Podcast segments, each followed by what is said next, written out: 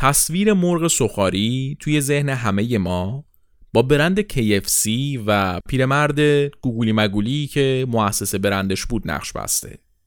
حتی به شکلی که فکر می‌کنیم این پیرمردی که یه سرهنگ بازنشسته بوده مرغ سخاری رو اختراع کرده. اما در واقعیت این پیرمرد نه مخترع مرغ سخاری بود و نه حتی سرهنگ بود. پس چرا تا اسم مرغ سخاری میاد یاد این آدم میافتیم؟ چرا همه چی به اسم این برند تموم شد؟ شاید کمتر کسی این موضوع رو بدونه که تبدیل شدن KFC به یه امپراتوری مرغ سخاری فقط و فقط یه دلیل داشت. نجات پرستی. سلام. به قسمت دهم چیزکست خوش اومدین. تو این پادکست من ارشیا عطاری برای شما از تاریخ چیزها میگم. چیزایی که زمانی استفاده نمی کردیم امروز استفاده می کنیم و شاید در آینده هم ازشون استفاده بکنیم.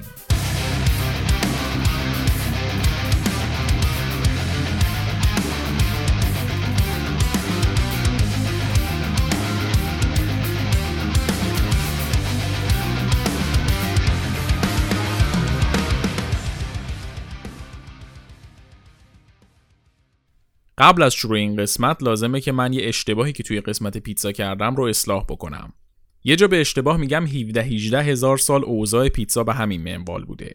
اونجا منظورم 17 18 قرن بود یعنی یه چیزی هلوش 1700 یا 1800 سال. این سوتیا هم نمک کار دیگه. بر ما ببخشید این اشتباه ها رو. این قسمت بخش آخر سگانه فسفود چیزکسته. تو این قسمت قراره بریم سراغ آخرین تیکه پازل فست فود. غذایی که رأس سوم مثلث قدرت فسفود توی دنیاست و کنار همبرگر و پیتزا توی اتحاد مسالمت آمیز امپراتوری خودش رو اداره می‌کنه. غذایی که جدای از مزه جذابش، بوی دیوونه کنندش و صدای قرش قرچی که موقع خوردنش گوشمون رو نوازش می‌کنه، یه داستان جالبم داره که هزار بار به روش های مختلف تعریفش کردن. ولی داستان واقعی این غذا با اون چیزایی که شنیدین یه ذره فرق داره. این آدمایی که می‌خوان یه شب آدم موفق کنن همشون یه روایت عجیب و غریب از تولد مرغ تعریف می‌کنن. که آره یه پیرمرد خسته و درمونده ای که عمری توی ارتش خدمت کرده بوده خواسته واسه این نوش غذا درست کنه. هرچی تو کابینت داشته رو قاطی کرده و عجی مجیلا ترجی مرغ سخاری اختراع شده. نه خیر آقا جان از این خبرها نبوده. الکیه مگه آخه؟ کلی داستان و فراز و نشیب پشت درست شدن این غذای جذاب بوده.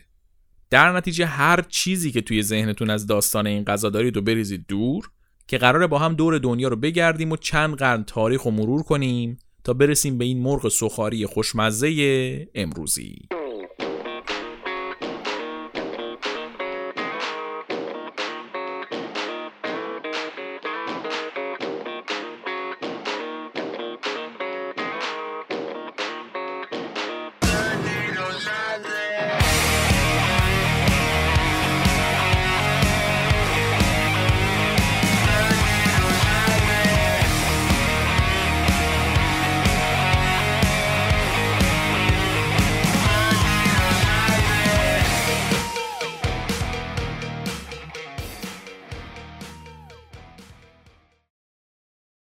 داستان مرغ سخاری از آفریقا شروع میشه. آمریکا نه آفریقا. اما قبل اینکه برسیم به آفریقا بیاین ببینیم اصلا چی شد بشر به مرغ خوردن افتاد. مسلما هم یه روزگاری واسه خودش بروبیایی داشته و یه حیوان وحشی بوده. هر وقت می‌خواسته پا می‌شده هر وقت می‌خواسته تخم میذاشته هر جا می‌خواسته می‌رفته.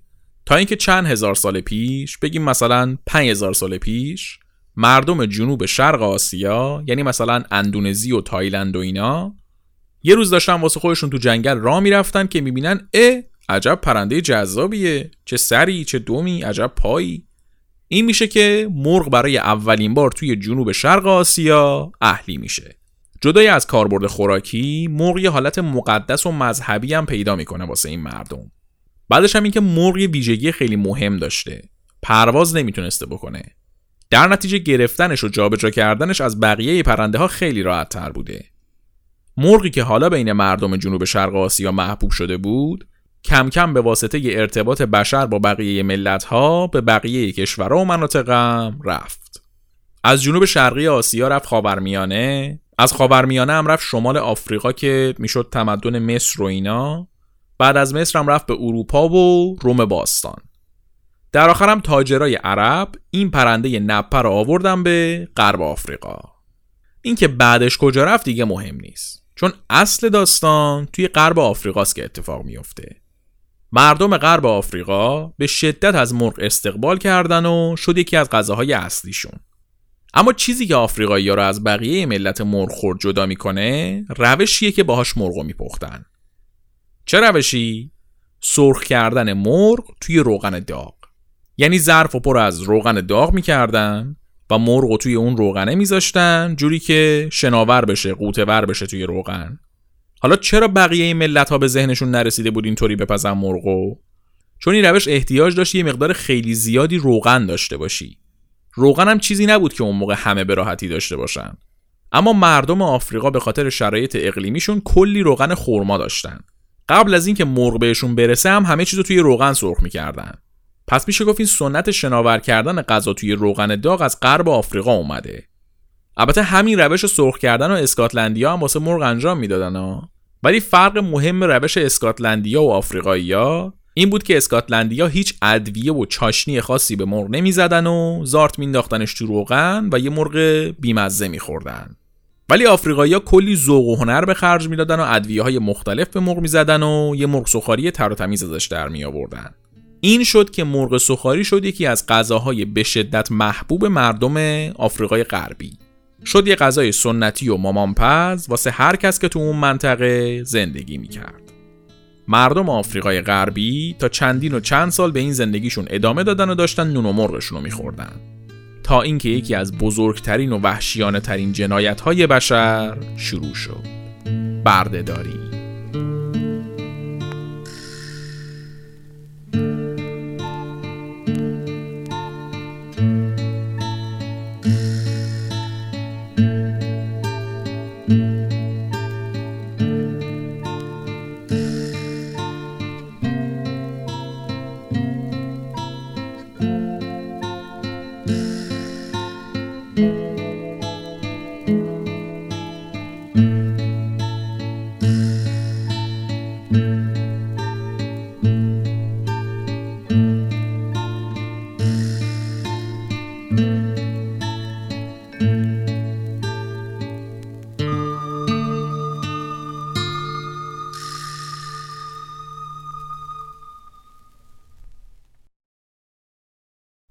بردهداری از دوران تمدنهای باستانی وجود داشته. ولی بردهداری سازمان یافته ای که بردههاش صرفا سیاپوستا بودن از قرن 15 میلادی شروع شد. تا قبل از اون برده ها معمولا اسیرهای جنگی بودن. اما از قرن 15 پرتغالی هایی که برای تجارت اومده بودن غرب آفریقا مردم آفریقا رو به بردگی گرفتن و با خودشون بردن پرتغال. از اینجا بود که دیگه برده ها اسیر جنگی نبودن. بلکه یه سری آدم بودن که تا قبل از برده شدن داشتن زندگیشون رو می‌کردن. و فقط به خاطر رنگ پوستشون شده بودن برده یه سری آدم دیگه. حالا از یه طرف دیگه اون برای دنیا یه کریستوف کلمبی هم پیدا شده بود و آمریکا رو کشف کرده بود. البته میگن که اون کشف کرده بود. ابرقدرت های اروپا توی اون دوران مثل اسپانیا و پرتغال و بریتانیا و فرانسه کشتیاشون رو روونه این سرزمین تازه کشف شده کردن. حالا واسه چی اینا اون همه راه کوبیدن اومدن آمریکا؟ به چند تا دلیل مختلف که همشون توی یه کلمه خلاصه می شدن ثروت. توی اون دوره سیستم اقتصادی اروپا و یه جورایی همه دنیا سیستم فئودالی و ارباب رعیتی بود. در نتیجه هر کی زمین بیشتری داشت ثروت و قدرتش بیشتر بود. بعدش هم آمریکا معدن طلا و نقره بود. همه برای پیدا کردن طلا با تیشه و کلنگ راهی کوه و کمرای آمریکا می شدن. بعد این وسط لردا و دوک های اروپایی وقتی که اومدن آمریکا دیدن ای دل قافل اینجا که خودش ساکن بومی داره. این کریستوف کلم مارمولک نگفت این سرخپوستا اینجا نه اشکال نداره حالا ما کاخمون رو این گوشه می‌سازیم بعد یه روز میریم شکار عاشق دخترشون میشیم و به خوبی و خوشی زندگی می‌کنیم. این چیزی که گفتم احتمالا تصویریه که کارتون پوکانتس از روابط بین سرخپوستا و اروپاییایی که اومدن آمریکا به شما داده. اما واقعیت خیلی وحشیانه تر از این حرفاست اروپاییایی که به آمریکا اومده بودن نه تنها زورکی سرزمین آب و اجدادی سرخپوستا رو مال خودشون کردن بلکه شروع کردن به بردگی گرفتن سرخپوستا و بومیای منطقه آمریکا. چرا؟ چون اینطوری هیچ پولی بابت نیروی انسانی نمی‌دادن و خب طبعا پول بیشتری در می آوردن ولی سرخپوستا برده های خیلی خوبی نبودن. چون سالهای سال جد در جد تو اون منطقه زندگی کرده بودن و همه کودشتاشو مثل کف دستشون بلد بودن. در نتیجه اروپاییای دماغ سربالا نمی‌تونستن درست حسابی گیرشون بندازن. واسه به بردگی گرفتن سرخپوستا کلی به دردسر میافتادن. بعدش هم با خودشون گفتن اصلا چه کاری اینا رو به بردگی بگیریم. میریم از یه جای دیگه برده میاریم. بعدش هم خیلی مسالمت آمیز تصمیم گرفتن سرخپوستایی که دیگه نمی‌تونستن برده باشن رو تیکه پاره کنن. به معنی کلمه سلاخیشون کردن و زنده زنده سوزوندنشون.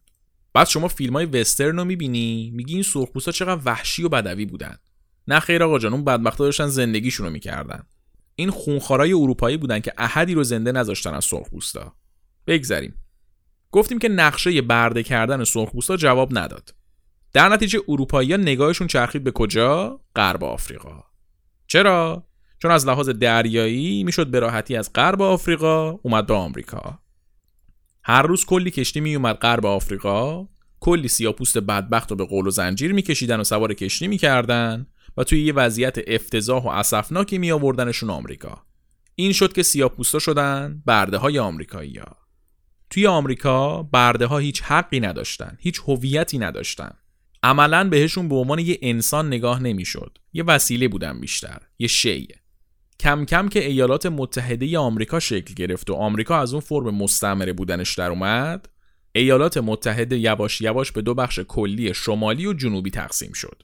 از بعد از انقلاب صنعتی های شمالی آمریکا مشغول رشد صنعتی شدن و توشون پر شده از کارخونه های مختلف. از اون طرف ایالت های جنوبی برعکس شمالیا چسبیده بودن به کار سنتیشون یعنی همون کشاورزی. ایالت های جنوبی آمریکا پر از زمین های نیشکر و پنبه و تنباکو بود. کارگرای این زمین های زرایی هم کیا بودن؟ برده های سیاپوست شکاف فرهنگی بین ایالت های شمالی و جنوبی روز به روز زیادتر می شد. شمالی ها همه متمدن و باکلاس شده بودن و درگیر زندگی مدرن و صنعتی شده بودند. جنوبی ها از اون طرف به شدت سنتی و متحجر بودن توی ایالت های شمالی تقریبا بردهداری داشت حذف می‌شد چون اصلا احتیاجی به برده نداشتن زمینی نبود که برده ها بخوان توش کار کنن از اون طرف توی ایالت های جنوبی که پر از زمین های زرایی بود هر روز بیشتر به برده ها احتیاج پیدا می‌کردن این شد که هر برده ای که از آفریقا می اومد مقصدش ایالت های جنوبی بود و زمین های پنبه.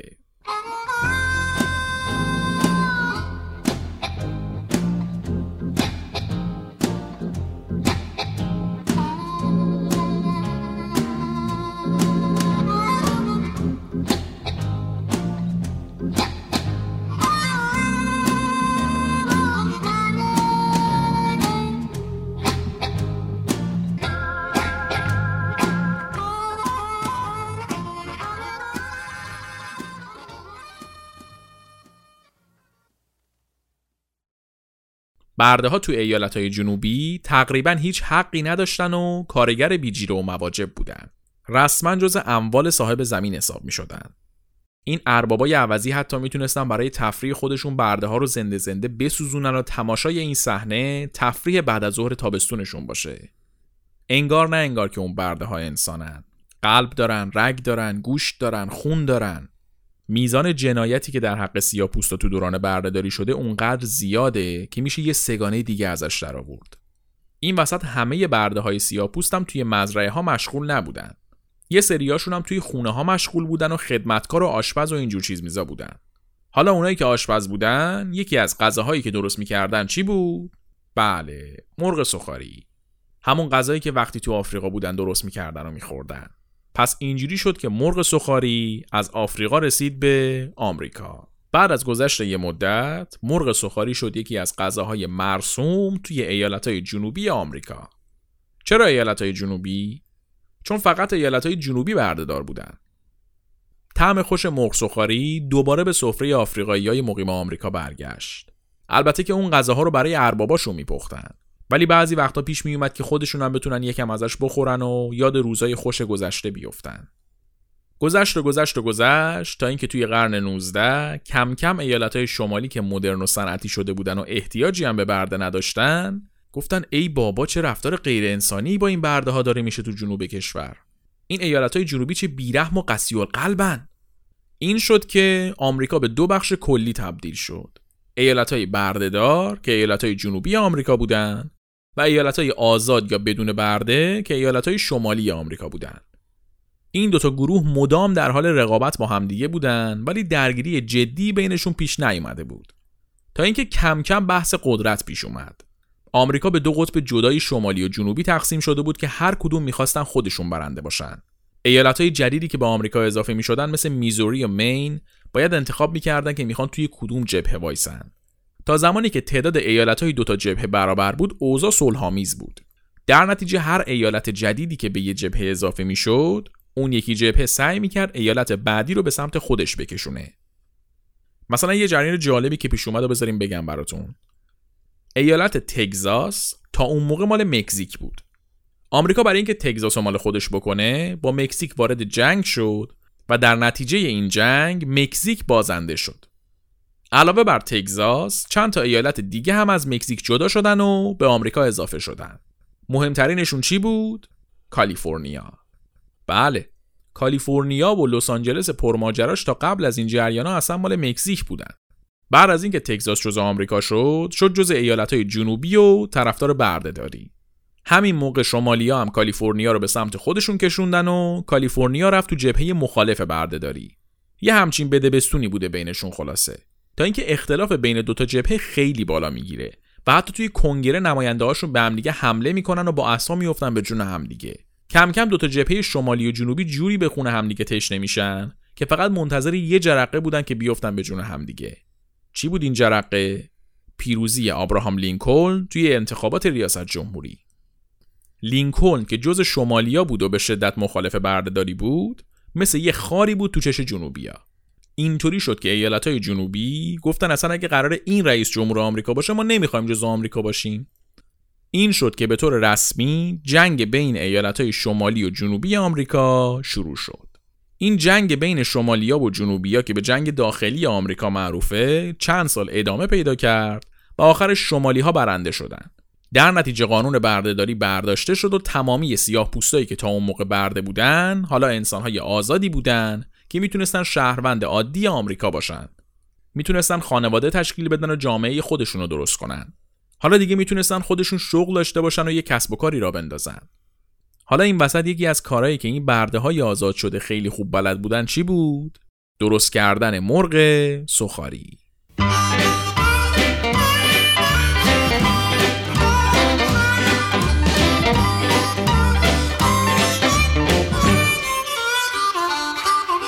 Look at that, baby, woo wee. Look at that, honey, mercy me. Look at that, darling, woo wee. Way over there by the peach tree. Look at that, honey, woo wee. Look at that, darling, mercy me. Look at that, honey, woo wee. Way over there by the peach tree. I like your little peaches.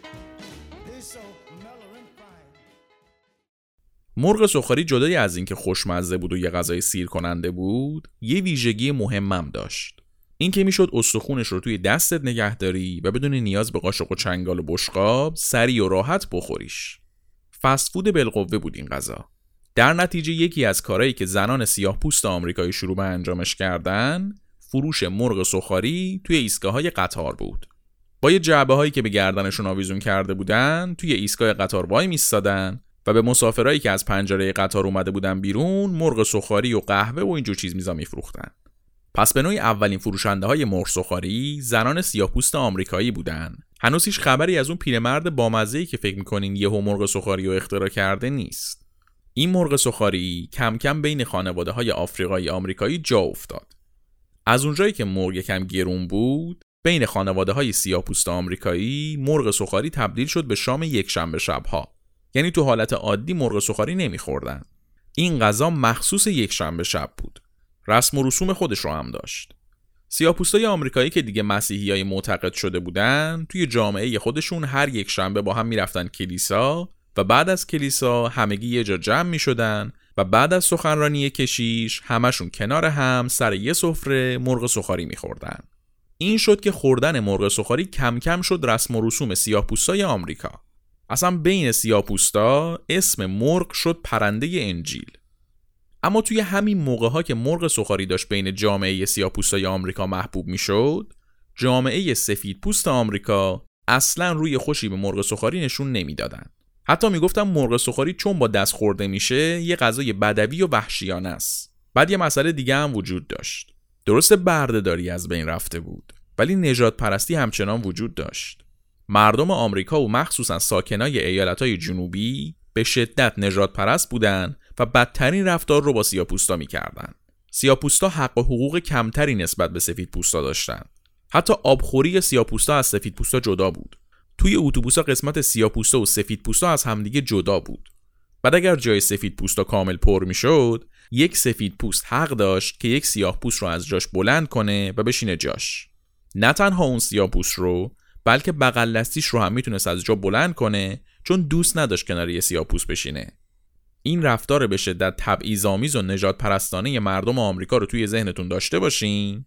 حالا به این فکر کنید که مرغ سخاری غذای محبوب و سنتی سیاپوستاست پس قطعا سفید پوستا ازش خوششون نمیاد و سمتش نمیرن. البته که توی شهرهای جنوبی بودن سفید پوستایی که از این غذا بعدشون نیاد و مشغول خوردنش باشن. ولی مرغ سخاری به شکل عمده غذای مورد علاقه سیاه پوستای آمریکایی بود. توی این دوران هیچ رستورانی سیاه پوستا رو راه نمی‌داد. اصلا ورود سیاه پوستا به رستوران ها ممنوع بود. در نتیجه سیاپوستایی که در طول روز کار می‌کردن مجبور بودن خودشون ناهارشون رو توی یه جعبه هایی ببرن سر کار. این جعبه ها معروف شد به جعبه کفش. البته اکثرشون جعبه کفش نبودن ها. ولی خب این اسمشون مون دیگه. توی این جعبه ها معمولا چند تا چیز اصلی وجود داشت. مثل میوه و نون و اینجور چیز میزا. ولی از همه مهمترشون چی بود؟ یه تیکه مرغ سخاری. حالا چرا مرغ سخاری؟ به چند تا دلیل. اول از همه اینکه خوردنش راحت بود و می‌شد با دست به شکل ایستاده خوردش و احتیاجی به قاشق چنگالم نبود. دوم اینکه خوردنش خیلی کثیفکاری نداشت. سوم اینکه اگر سرد می‌شد بازم خوشمزه و قابل خوردن بود. بعدش هم جدای از همه اینا غذای مورد علاقه سیاه‌پوستا هم بود دیگه. تو همین دوره یه عده زیادی از سیاه‌پوستای جنوب آمریکا مهاجرت می‌کنن شمال آمریکا. تو این سفر طولانی تیکه های مرغ سخاری همیشه همراهشون بوده که از گرسنگی نجاتشون می‌داده. اگه یادتون باشه چند دقیقه پیش گفتم هیچ رستورانی سیاه‌پوستا رو راه نمی‌داد دیگه. بعد از این مهاجرت بزرگ وقتی کلی از سیاه پوستا توی شهرهای صنعتی ساکن شدن دیگه خیلی یا نه توی خونهشون حیاتی داشتن که بخوان مرغ پرورش بدن نه آشپزخونه ای داشتن که بخوان مرغ سخاری درست کنن و نه حتی وقتی برای آشپزی کردن داشتن. اما این غذای سنتی بین مردم کمرنگ نشد. مثلا کلیساهای سیاپوستا بعضی وقتا مرغ سخاری پخش می‌کردن بین پیروانشون. انگار که نظری مرغ سخاری می‌دادن. جدای از اون کم کم یه سری از سیاپوستا که آروم آروم داشت وضعشون بهتر می‌شد اومدن و رستوران مرغ سخاری زدن و اینطوری این غذا رو توی کل آمریکا زنده نگه داشتن. اما یه چیزی این وسط مانع رشد و محبوبیت مرغ می‌شد. چه چیزی؟ نجات پرستی. این رستورانای مرغ چون صاحباشون سیاپوست بودن اصلا نتونستن بین مردم سفید پوست آمریکا محبوب بشن. سفید پوستا اصلا روی خوش به مرغ سخاری رستورانی نشون نمی‌دادن. اوضاع به همین صورت پیش رفت و مرغ سوخاری موندش بین سیاپوستا تا اینکه یه سفید پوست پیدا شد که بیاد سمت این business. الان می‌دونید راجع به کی دارم حرف می‌زنم دیگه. هارلند ساندرز معروف به کلنل ساندرز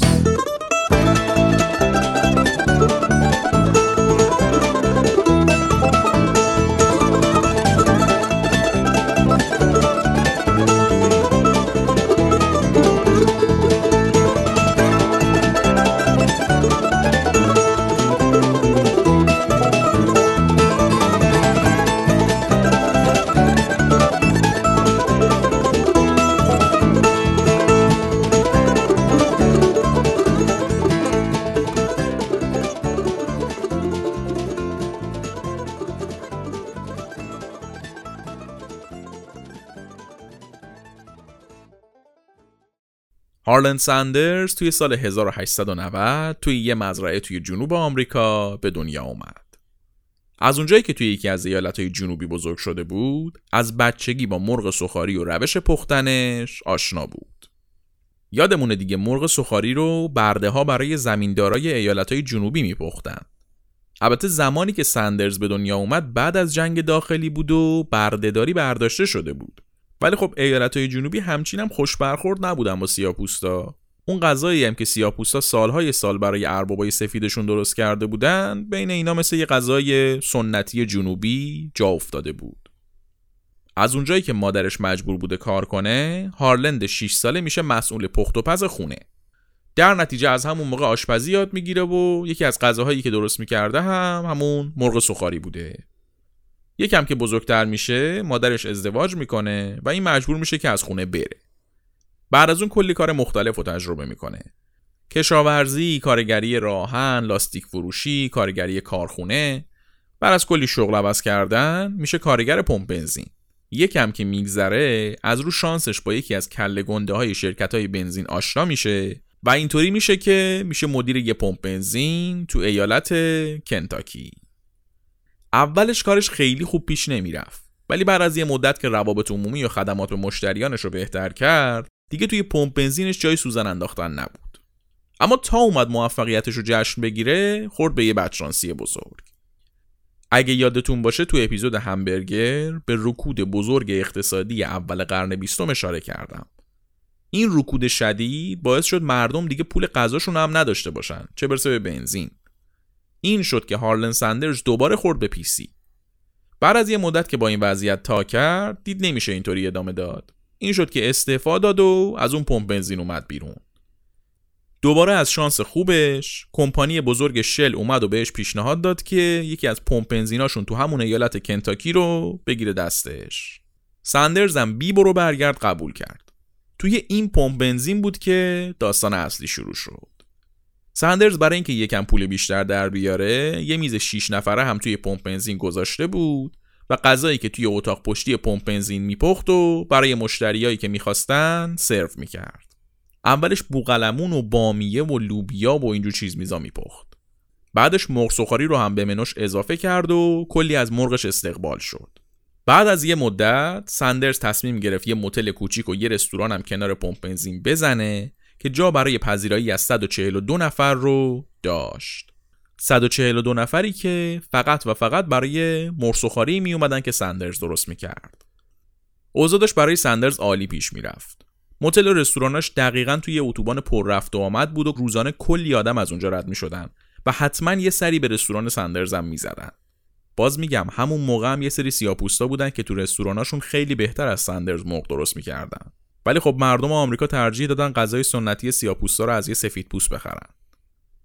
همین موقع ها بود که سندرز به یه مشکل بزرگ خورد. سرخ کردن مرغ توی مایتابه کلی زمان می‌گرفت و نمی‌تونست به اون همه مشتری برسه. اگرم می‌خواست مرغ رو توی روغن داغ فرو ببره مرغ خوش می‌شد و مزه درست حسابی ازش در نمیومد همین موقع ها بود که زودپز اختراع شده بود. سندرز یه ایده عالی به ذهنش رسید. تصمیم گرفت از زودپز برای درست کردن مرغ سخاری استفاده کنه. این شد که بعد از کلی امتحان کردن و نتیجه نگرفتن بالاخره تونست نسبت درست فشار و دماب و مقدار مرغ و روغن رو برای درست کردن مرغ سخاری توی زودپز به دست بیاره. البته که یه دستکاریایی هم تو خود ساختار زودپزه کرد.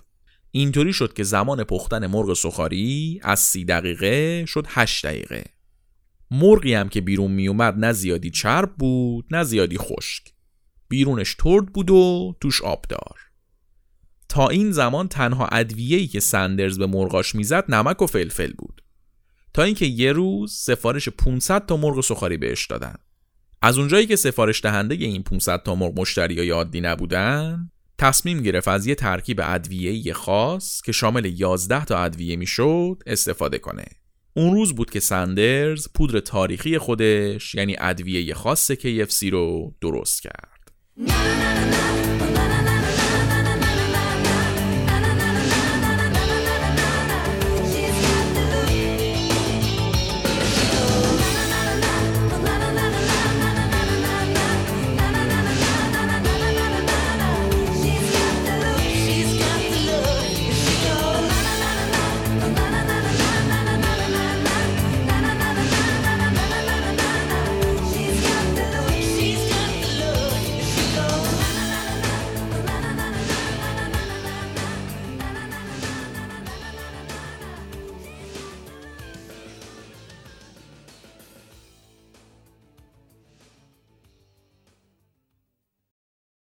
کاروبار سندر سکه شده بود.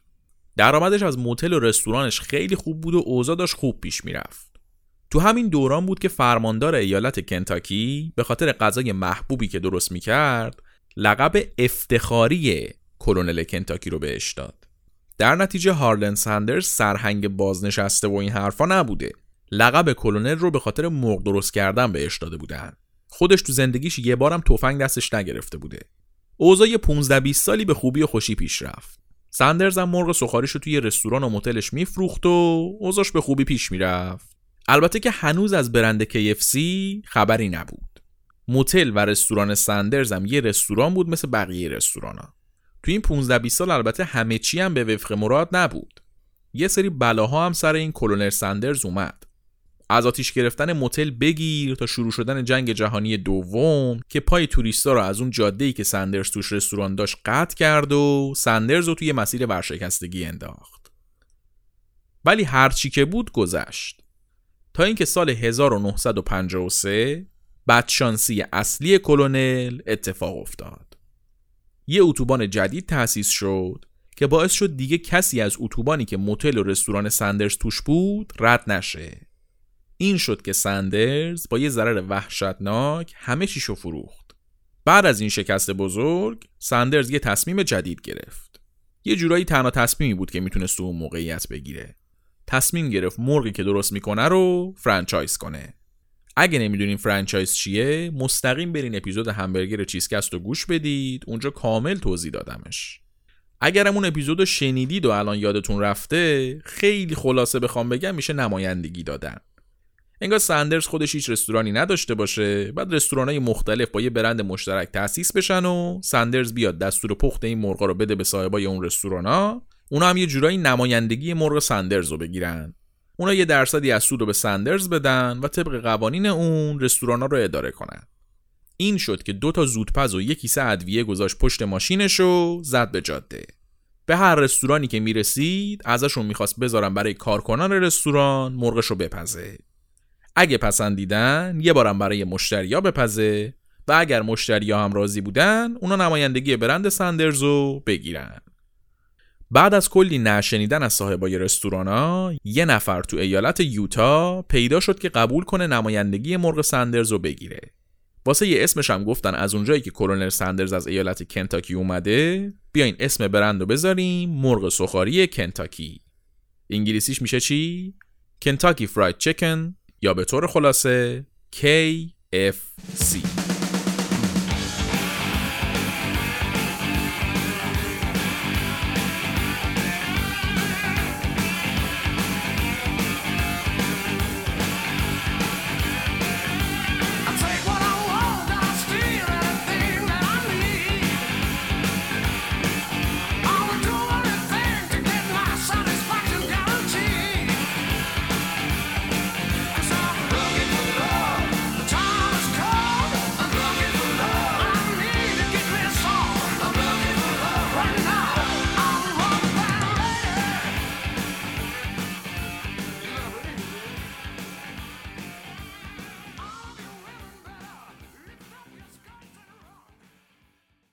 یه بخش اصلی برندینگ و بازاریابی این رستوران خود کلونل سندرز بود. در نتیجه یه ظاهر ثابت برای کلونل سندرز درست کردن و مدل ریش و لباسش رو دقیقا مثل زمیندارای کنتاکی درست کردن. اسم کلونل هم که بهش نشسته بود. در نتیجه نماد این برند شد یه پیرمرد گوگولی مگولی با ظاهر زمیندارای جنوب آمریکا به اسم کلونل سندرز. حالا این وسط شما تصور کن سیاپوستای آمریکا چه حالی داشتن. فکر کن یه سیاپوستی؟ بعد اجداد تو آوردن به بردگی گرفتن بردن سر زمین صبح تا شب پوستشون رو کندن بعد حالا غذای سنتیتون رو به اسم خودشون زدن هیچ؟ نمادش رو هم کردن لباس و قیافه همون زمینداره کسافتی که خون سیاپوستا رو تو شیشه کرده بودن. این همه سال مغازه‌دارای سیاپوست داشتن مرغ سخاری پرادویه میفروختن و هیچکس جز خودشون ازشون خرید نمی‌کرد. بعد تا یه سفید پوست با ظاهر جنوبی اومد و شد نماد برند مرغ سخاری همه یهو گفتن ای دل غافل عجب چیز خوشمزه این مرغ حالا درست یا غلط؟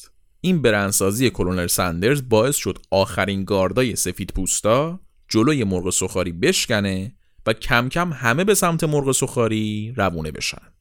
طی ده سال KFC بیشتر از 600 تا شعبه تو آمریکا تأسیس کرد و شد یکی از بزرگترین فسفودهای زنجیره‌ای آمریکا.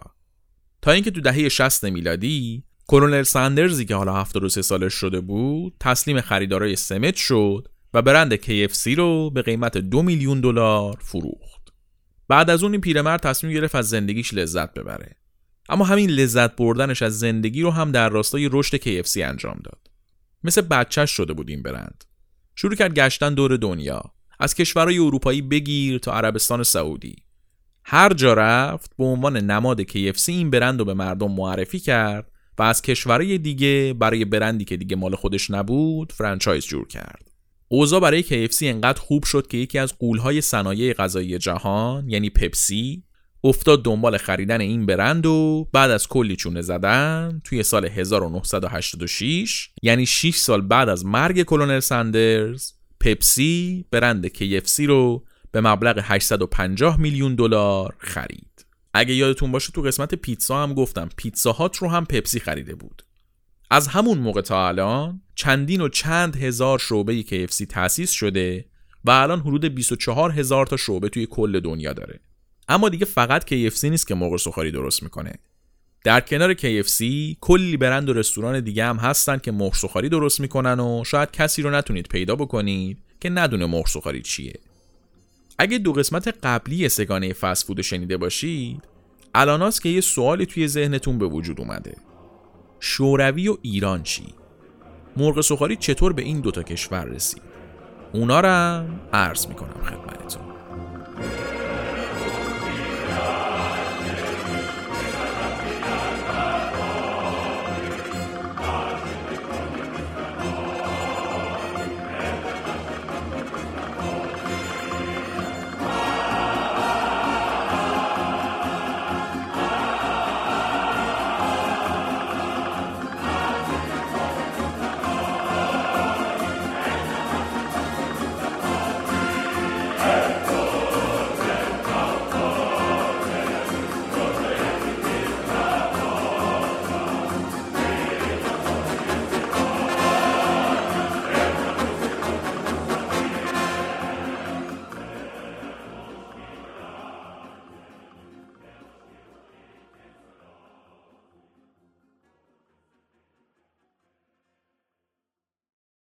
همونطور که تو قسمت همبرگر گفتیم توی شوروی شما هیچ محصول آمریکایی نمی‌تونستی پیدا کنی و شوروی رسما یک کشور ایزوله شده بود. اینکه چرا ایزوله شده بود و اینا رو هم دیگه اگه نمی‌دونید برین اپیزود همبرگر رو گوش کنید. خیلی طولانی توضیح دادم اونجا. مرغ سخاری هم از اون غذاهایی بود که نماد سرمایداری آمریکایی بود. در نتیجه ورودش به شوروی کار خیلی آسونی نبود. در واقع غیر ممکن بود. KFC به اندازه مکدونالد و پیتزا هات خوششانس نبود. تا وقتی که شوروی شوروی بود KFC نتونست بیاد تو این کشور شعبه بزنه. علیرغم اینکه KFC مال پپسی بود و پپسی خودش توی شوروی بروبیایی داشت. توی سال 1993 یعنی دو سال بعد از فروپاشی شوروی اولین شعبه KFC توی مسکو تأسیس شد. اما اسمش KFC نبود. از اونجایی که این برند توی روسیه با شراکت یک شرکت روس به اسم روسینتلر تأسیس شده بود اسم رستورانش شد روستیکس. هیچ اسمی از KFC وجود نداشت اسم رستوران روستیکس بود. تا سال 2011 یعنی 18 سال بعد از تأسیسش توی روسیه هم اسمش روستیکس بود. تا اینکه بالاخره KFC تمام امتیاز رستوران رو خرید و اسم برند شد KFC البته که همچنان افراد مسن توی روسیه بهش میگن روستیکس. حالا من الان فرزن اینا رو گفتم و شما فهمیدین که توی روسیه بهش می‌گفتن روستیکس. به چه دردتون می‌خوره؟ چرا گفتم؟ چون همونطور که تو دوتا قسمت قبلی هم بهش اشاره کردم ورود فسفود به شوروی و روسیه یکی از اتفاقات مهم توی تاریخ فسفوده و طبعا توی این اپیزود هم به رسم دوتا اپیزود قبلی باید بهش اشاره می‌کردم. اما تو ایران چطور؟ توی ایران از اونجایی که هیچی شبیه بقیه دنیا نیست هیچ وقت خبری از KFC و بقیه برندان نبوده. سال 1352 شمسی اولین رستوران مرغ سوخاری ایران توی تهران کنار سینما عصر جدید خیابون تخت جمشید تأسیس شد. قبل از انقلاب اسمش کنتاکی بود. این مرغ سوخاری هم اصلا به اسم کنتاکی توی ایران و بین مردم جا افتاد. تا سالهای سالم تو ایران کسی نمی‌دونست کنتاکی اسم مرغه نیست اسم اون ایالتیه که سندرز توش مرغ رو درست می‌کرده بعد از انقلاب اسم این رستوران شد تهران مرسخاری یا به طور خلاصه TFC خیلی هم مشخصه که خلاقیت داشتن توی اسم گذاری سفر مرغ سخاری از غرب آفریقا به آمریکا و از آمریکا به تمام دنیا چیزی بود که توی این اپیزود شنیدید. مرغ سخاری انقدر لذیذ و دوست داشتنیه که به یکی از محبوب ترین غذاهای تمام کشورهای دنیا تبدیل شده و جاش تو سبد غذایی همه تثبیت شده است. غذایی که بعد از این همه فراز و نشیب جوری توی قلب همه جا گرفته که تصور آینده بدون اون غیر ممکنه. غذایی که میراث تمام اون برده های سیاپوستیه که هر روز شکنجه می‌شدن و آرزوشون بود که بتونن یکم از این مرغی که برای ارباباشون میپزن خودشون هم بخورن. پس مرغای سخاریمون رو به یاد همه اون برده های رنج کشیده بالا می‌بریم و آخرین تیکه پازل فسفود چیزکست رو همینجا تموم می‌کنیم.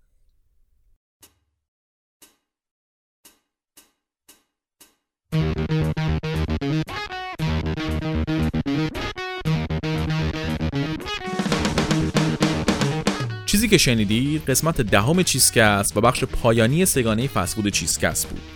برای شنیدن چیزکست می‌تونید از اپلیکیشن های پادگیر مثل Apple Podcast و Castbox یا Spotify استفاده کنید.